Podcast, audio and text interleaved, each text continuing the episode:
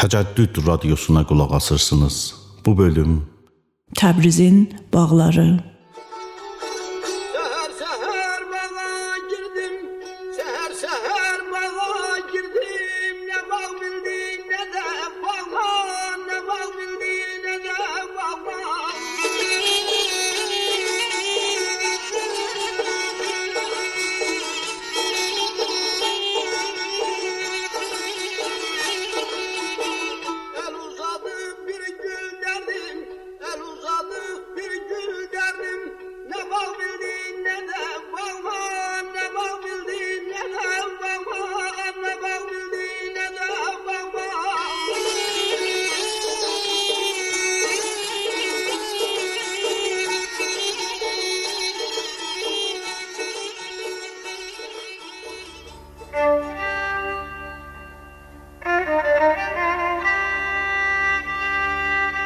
Sənə qurban olum, səhərin xeyir. Səhərin günəşə xeyri açılsın. Səhərin gülüşə, səhərin naza, səhərin nəğməli şeiri açılsın.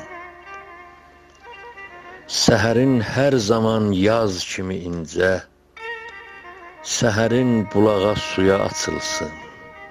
Səhərin Ətirli, əlvan geyimli, səhərin aşıqlı toya açılsın. Səhərin oğullu, qızlı, qohumlu, səhərin çiçəkli bağı açılsın. Səhərin mehriban, elli, obalı, yamyaşıl uca boy dağa açılsın. Əziz dostlar, səhəriz xeyir olsun.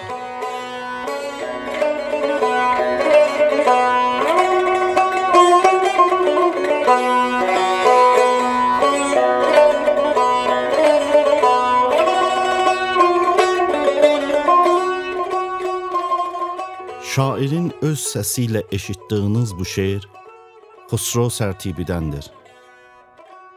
30-40 il bundan qabağa qədər Təbriz bağlarla dolu bir şəhər idi və səyahətnamələr, kitablar və romanlarda həmişə Təbriz bağlarının izi var idi. Bu bölümümüzdə uçub dağılmış xatirə dolu bağlardan danışacağım. Bu bölümümüz Höhməvardan Şahgölüyə və Lalədən Qullə bağlarına uzanan bir nağıldır. Əfsanələr və şeirlərlə dolu bir nağıl.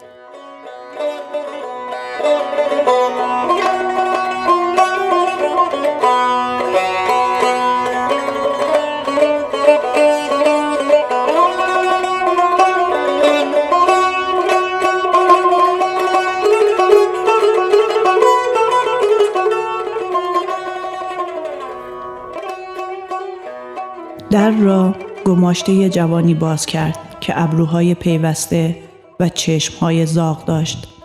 از آن صورتهایی که زشت و زیبایش در دهات آذربایجان همه جا دیده می شود. تیمسار به ترکی دستور داد. گماشته عقب گرد کرد. دوید و داخل ساختمان گم شد. در آن صبح زود در یکی دو ساعت بعد از طلوع آفتاب حیات خانه تیمسار عجیب پرتراوت بود. فواره کوچکی روی آب صاف حوز میریخت و درختهایی که شبیه مو بودند. ولی در چنین فصلی بعید می نمود مو باشند. با خوشه های درشت توی کیسه ها. از روی تیرک ها به هم پیوسته و روی دیوارهای طرفین حیات آویزان بودند. درشتی سیب ها و بههایی که از درختها آویزان بود تعجب آور بود. ته باغچه از زیادی شاخ و برگ دیده نمی‌شد. پایین حوز تخت خواب بلندی گذاشته بودند ولی رخت خواب را جمع کرده بودند و یک چادر نظامی رویش کشیده بودند.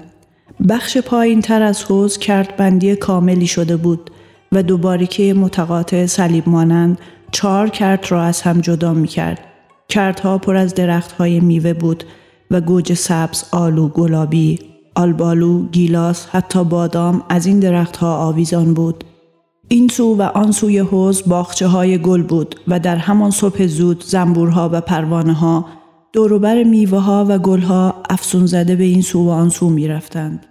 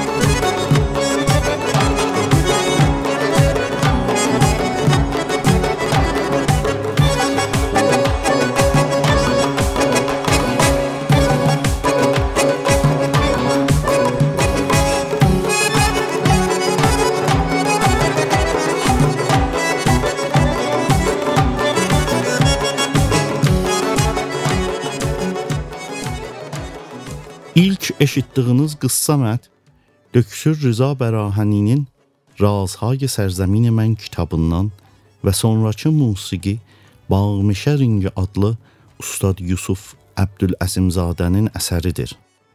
Yusuf Əbdüləzimzadə Təbrizin görkəmli qarman ifaçısı və müəllimi öz məhəllələrinə bəstələdiyi bu ring xüsusilə Bağmışə məhəlləsi və bağlarından nostaljik bir xatirə yadlara gətirir.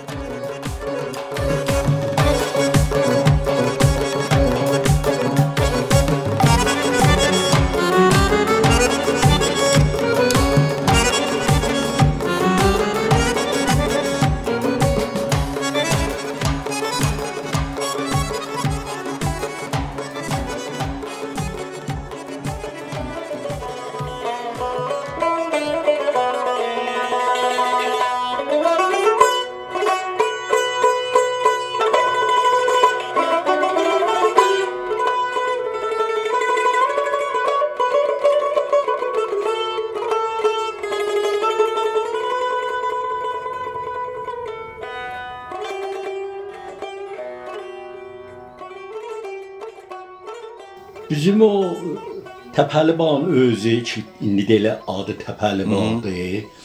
Ora əvvəldən elə bağdır. bölüblər. Ta biz o zamana kimi ki, Ağcanın ağamı gəldi oradan yer aldı. Bizim evlərin rubəru qanalıdır. Elə bağdır. Kullən yəni o təpəli bağ bütün ta o Gümüşqəyiyə kimi bağdır.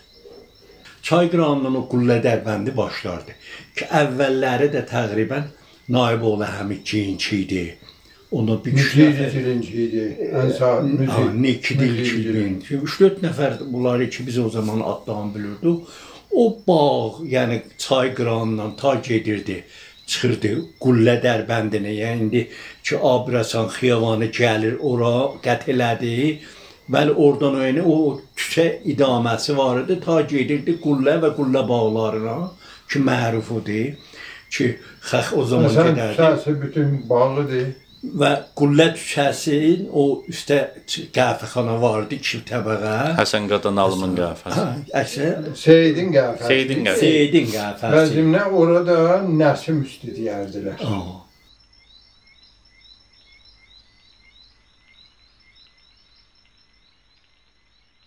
damına yük çatmış maşınlar Vaçmışın yolunu tutanda onlara həsrətlə baxardıq.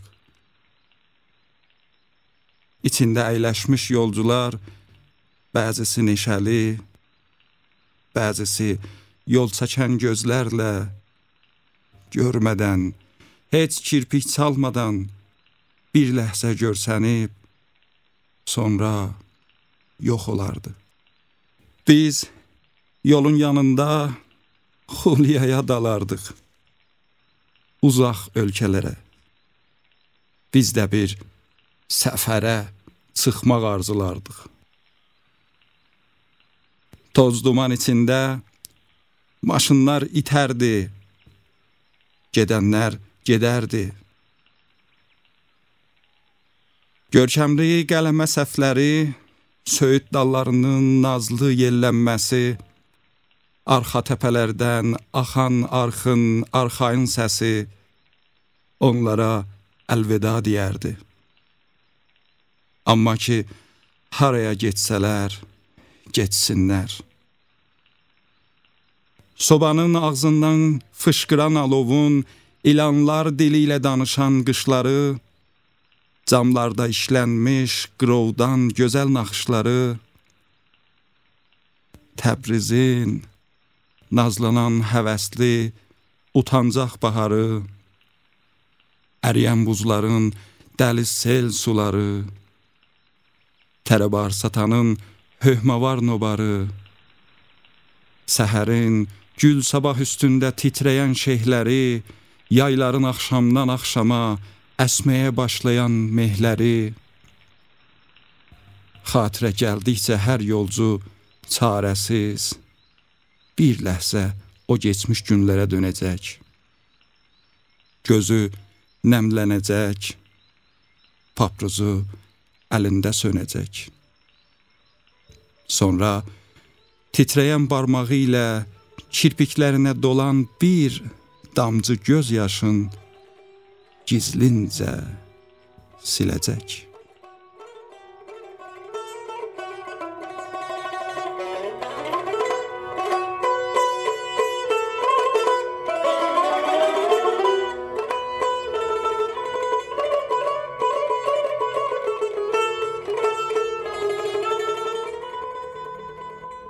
Bu şeiri Döktür Həmid Nütqi İranın rəvabiti ümumi atası uşaqlıq günlərini xatırlarkən 1989-cu ildə İngilistanın Edinburgh şəhrində yazmışdır.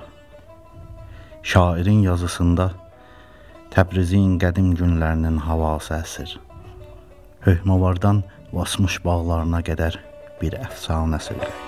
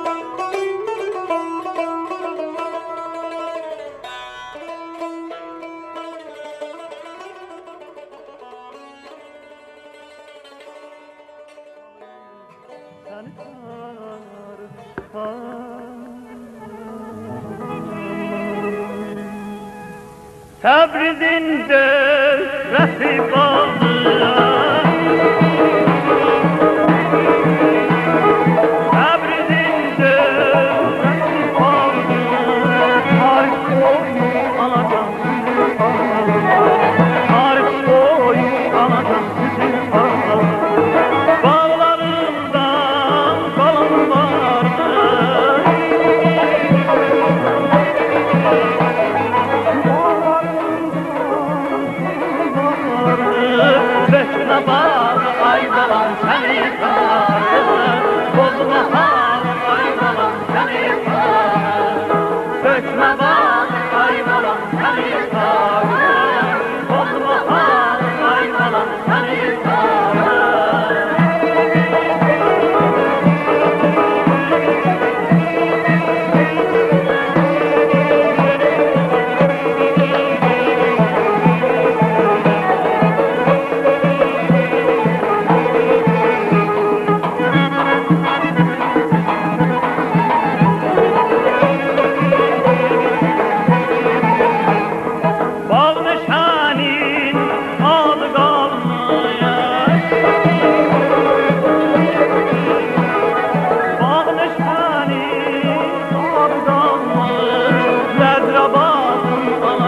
Abu Talib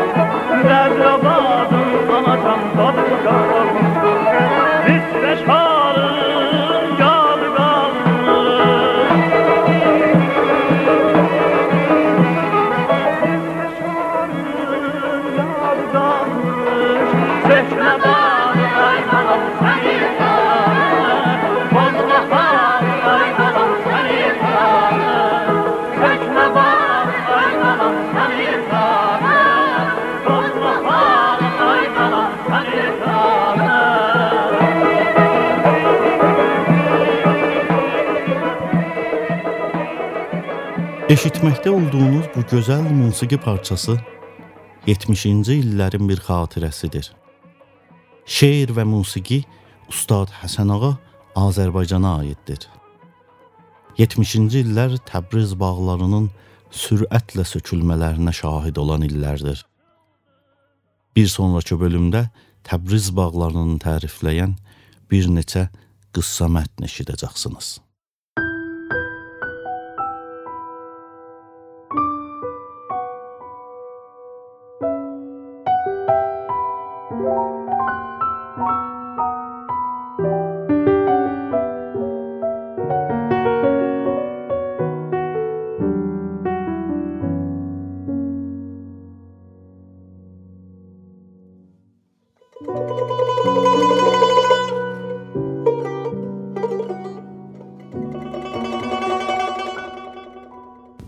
علویان یا آلیوان باغه یکی از باغهای تاریخی شهر تبریز است که در محله جزران واقع شده بود. این باغ حاصلخیز در آخر خیابان لالزار قرار داشته و به وسیله سه قنات آبیاری می شده است. همکنون در محل این باغ مراکز متعدد ورزشی احداث شده است. در چهارم شهریور ماه 1320 خورشیدی اکثر باغ‌های تاریخی تبریز از جمله باغ آلیوان توسط نیروهای متفقین اشغال شد. بعدها نظامیان هندی ارتش بریتانیا در این باغ اسکان داده شدند.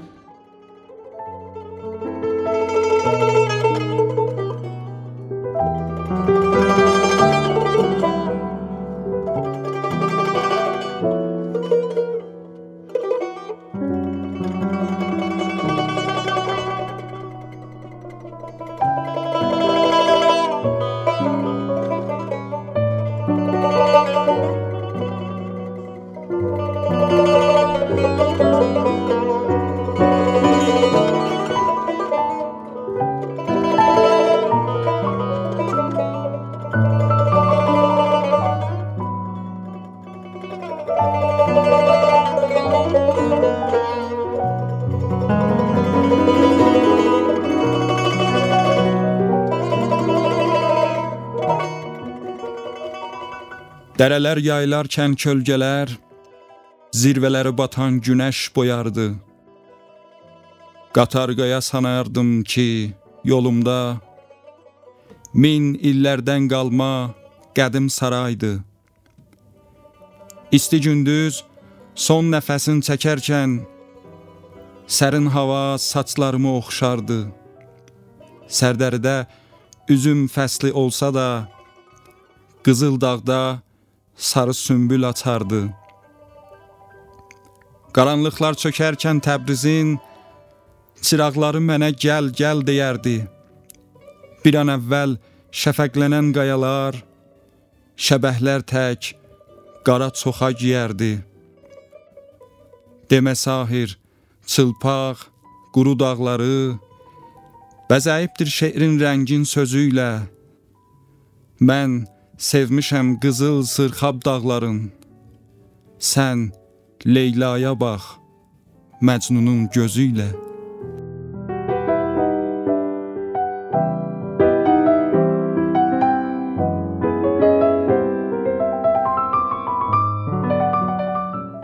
İlk eşitdiyiniz şeir Azərbaycanın yeni şeir yazan şairi Həbib Sahirdəndir. Sahir Təbriz şairidir və şeirlərində dönə-dönə Təbrizin təbii mənzərələrindən nağıllar və əfsanələrə bənzər səhnələr yaratmışdı.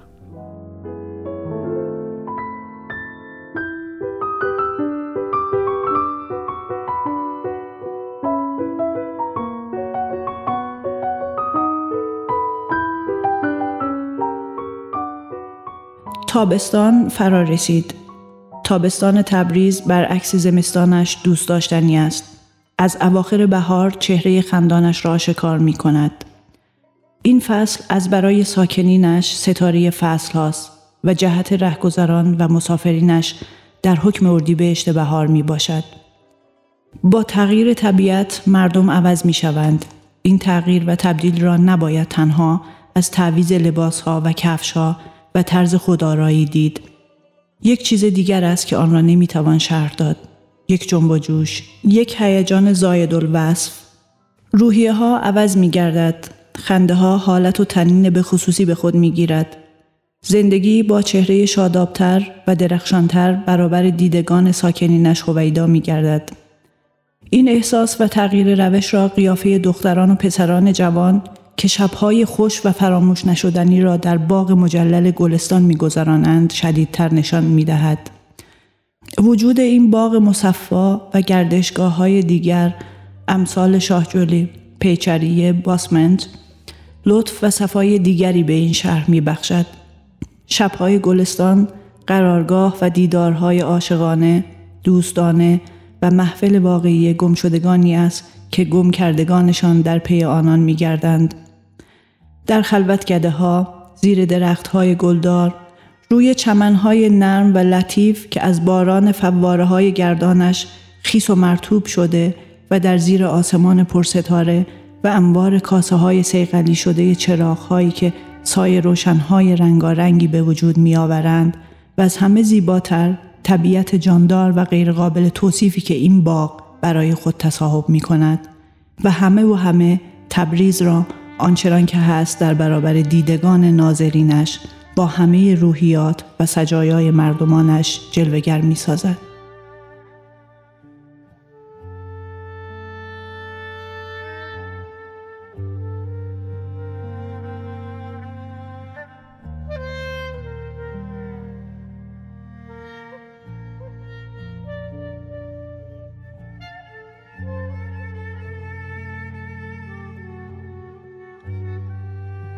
Az Yadrəftəqan romanı 1336-cı ildə Tehranda yayımlanmışdır.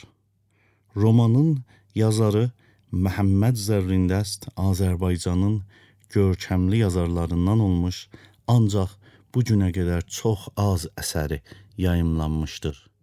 Bu romanın mövzusu Təbrizin əvvəl Pəhləvi dövründə qara günlərini anladır.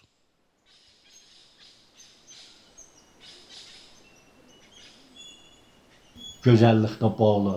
Və bu yan tərəfdə ki, sağ tərəfdə o məruf e, kida qəhvə idi. Rəhəm qəhvəsi deyərdilər. Rəhəm əmi. İssinli adamlar gələrdilər orada. Oxuyardılar, çox gözəl oxumaq. Oxuyanlar qəhvəsi də. Həm də oxuyanlar qəhvəsi idi. Gələrdilər o oxuyanlar qəhvəsi orada. Biz də gahdan bir biraz böyümüşdük, gedərdi orada hərdən bir qəlyanza çəkərdik. O bağlar واقعا indi də ta بیمارستان 29 بهمن ora kimin və o zaten Fərəng Səranın Fərhəng Səran yana kimin peykəliyə bağlar idi. Beylançın idaməsi o başa e, biraz çatmış adı ayrı adı var idi. Bu görüm nə mənə adı deyərdilər ora.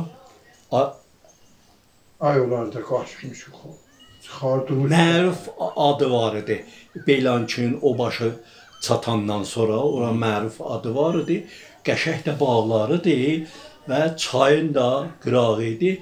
Rəhmətli Şuargin bağları oralarda bağları vardı, böyük də bağdı. Hacı Rza bir dəfə də məni apardı o bağlara.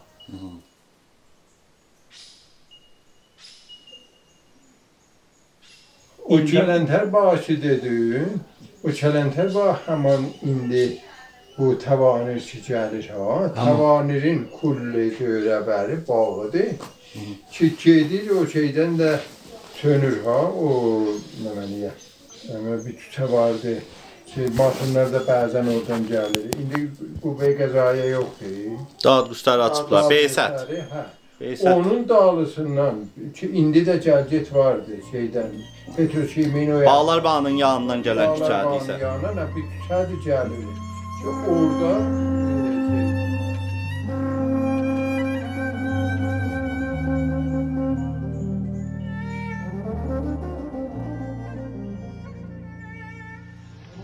Təbii bir sevgili bülbül ki oxur gül budağında sarı sümbül qucağında. Sular əfsanəni söylər onun əfsunlu bağında. Səhərin kənli çağında Şairin zövqini əfsunlu, əfsanəli bağlar Elə bağlar ki, Əlif Leylidə əfsanədə bağlar Ot yağıp dağlar dağlar. Gül gülerse ulak ağlar. Şairin alemi ölmez, ona alemde zaval yok. Arzılar orada ne hatirliye imkanlı, mahal yok. Bağı cennet orada bu haramdır bu halal yok. O mehabbette melal yok. Orada haldır daha kal yok.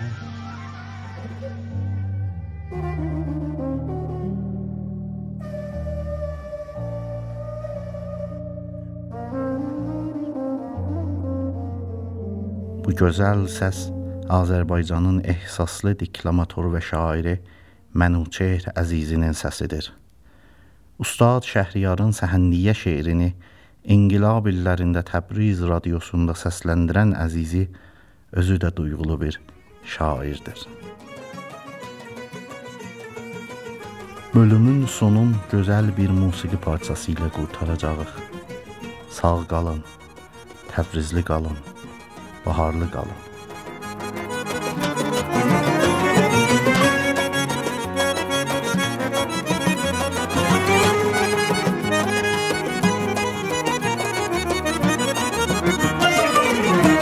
günlerim hederdir.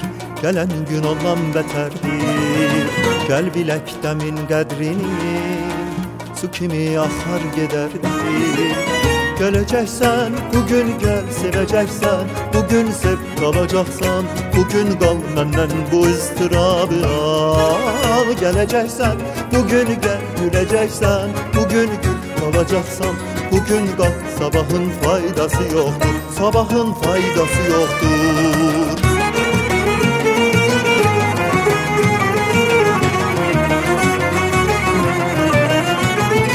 Ağlaram ağlar kimi Derdim var dağlar kimi.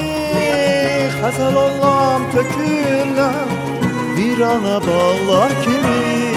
Ağlar kimi Derdim var dağlar kimi Hasan olmam tökülme Bir ana bağlar kimi Geleceksen bugün gel seveceksen Bugün sev kalacaksan Bugün kal benden bu istirabi ah, Geleceksen bugün gel seveceksen Bugün sev kalacaksan Bugün kalk sabahın faydası yoktur Sabahın faydası yoktur. Müzik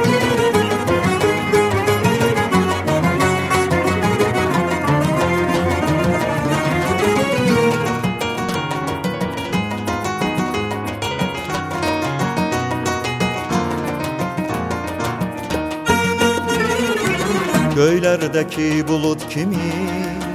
Keçer ömrümüz tez geçer. Dene dene yağış kimi? Gözlerimizden yaş döker Sabahı kim görüp desin Ölmeyip kim kalıp desin? Arzuya kim çatıp desin Dünyanı kim alıp desin Sabahı kim görüp desin Ölmeyip kim kalıp desin Arzuya kim çatıp desin Dünyanı kim alıp desin Sabahın faydası yoktur.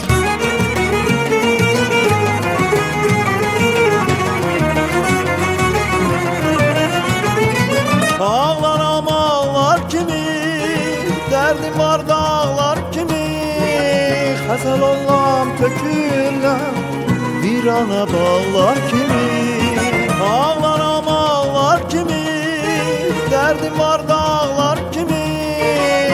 Xəzəl olam töküləm Virana bağlar kimi. Gələcəksən, bugün gəl sevəcəksən Bugün sev qalacaqsan Bugün qal məndən bu istirabı al. Kal geleceksen Bugün gel seveceksen Bugün sev kalacaksan Bugün kalk sabahın faydası yoktur Sabahın faydası yoktur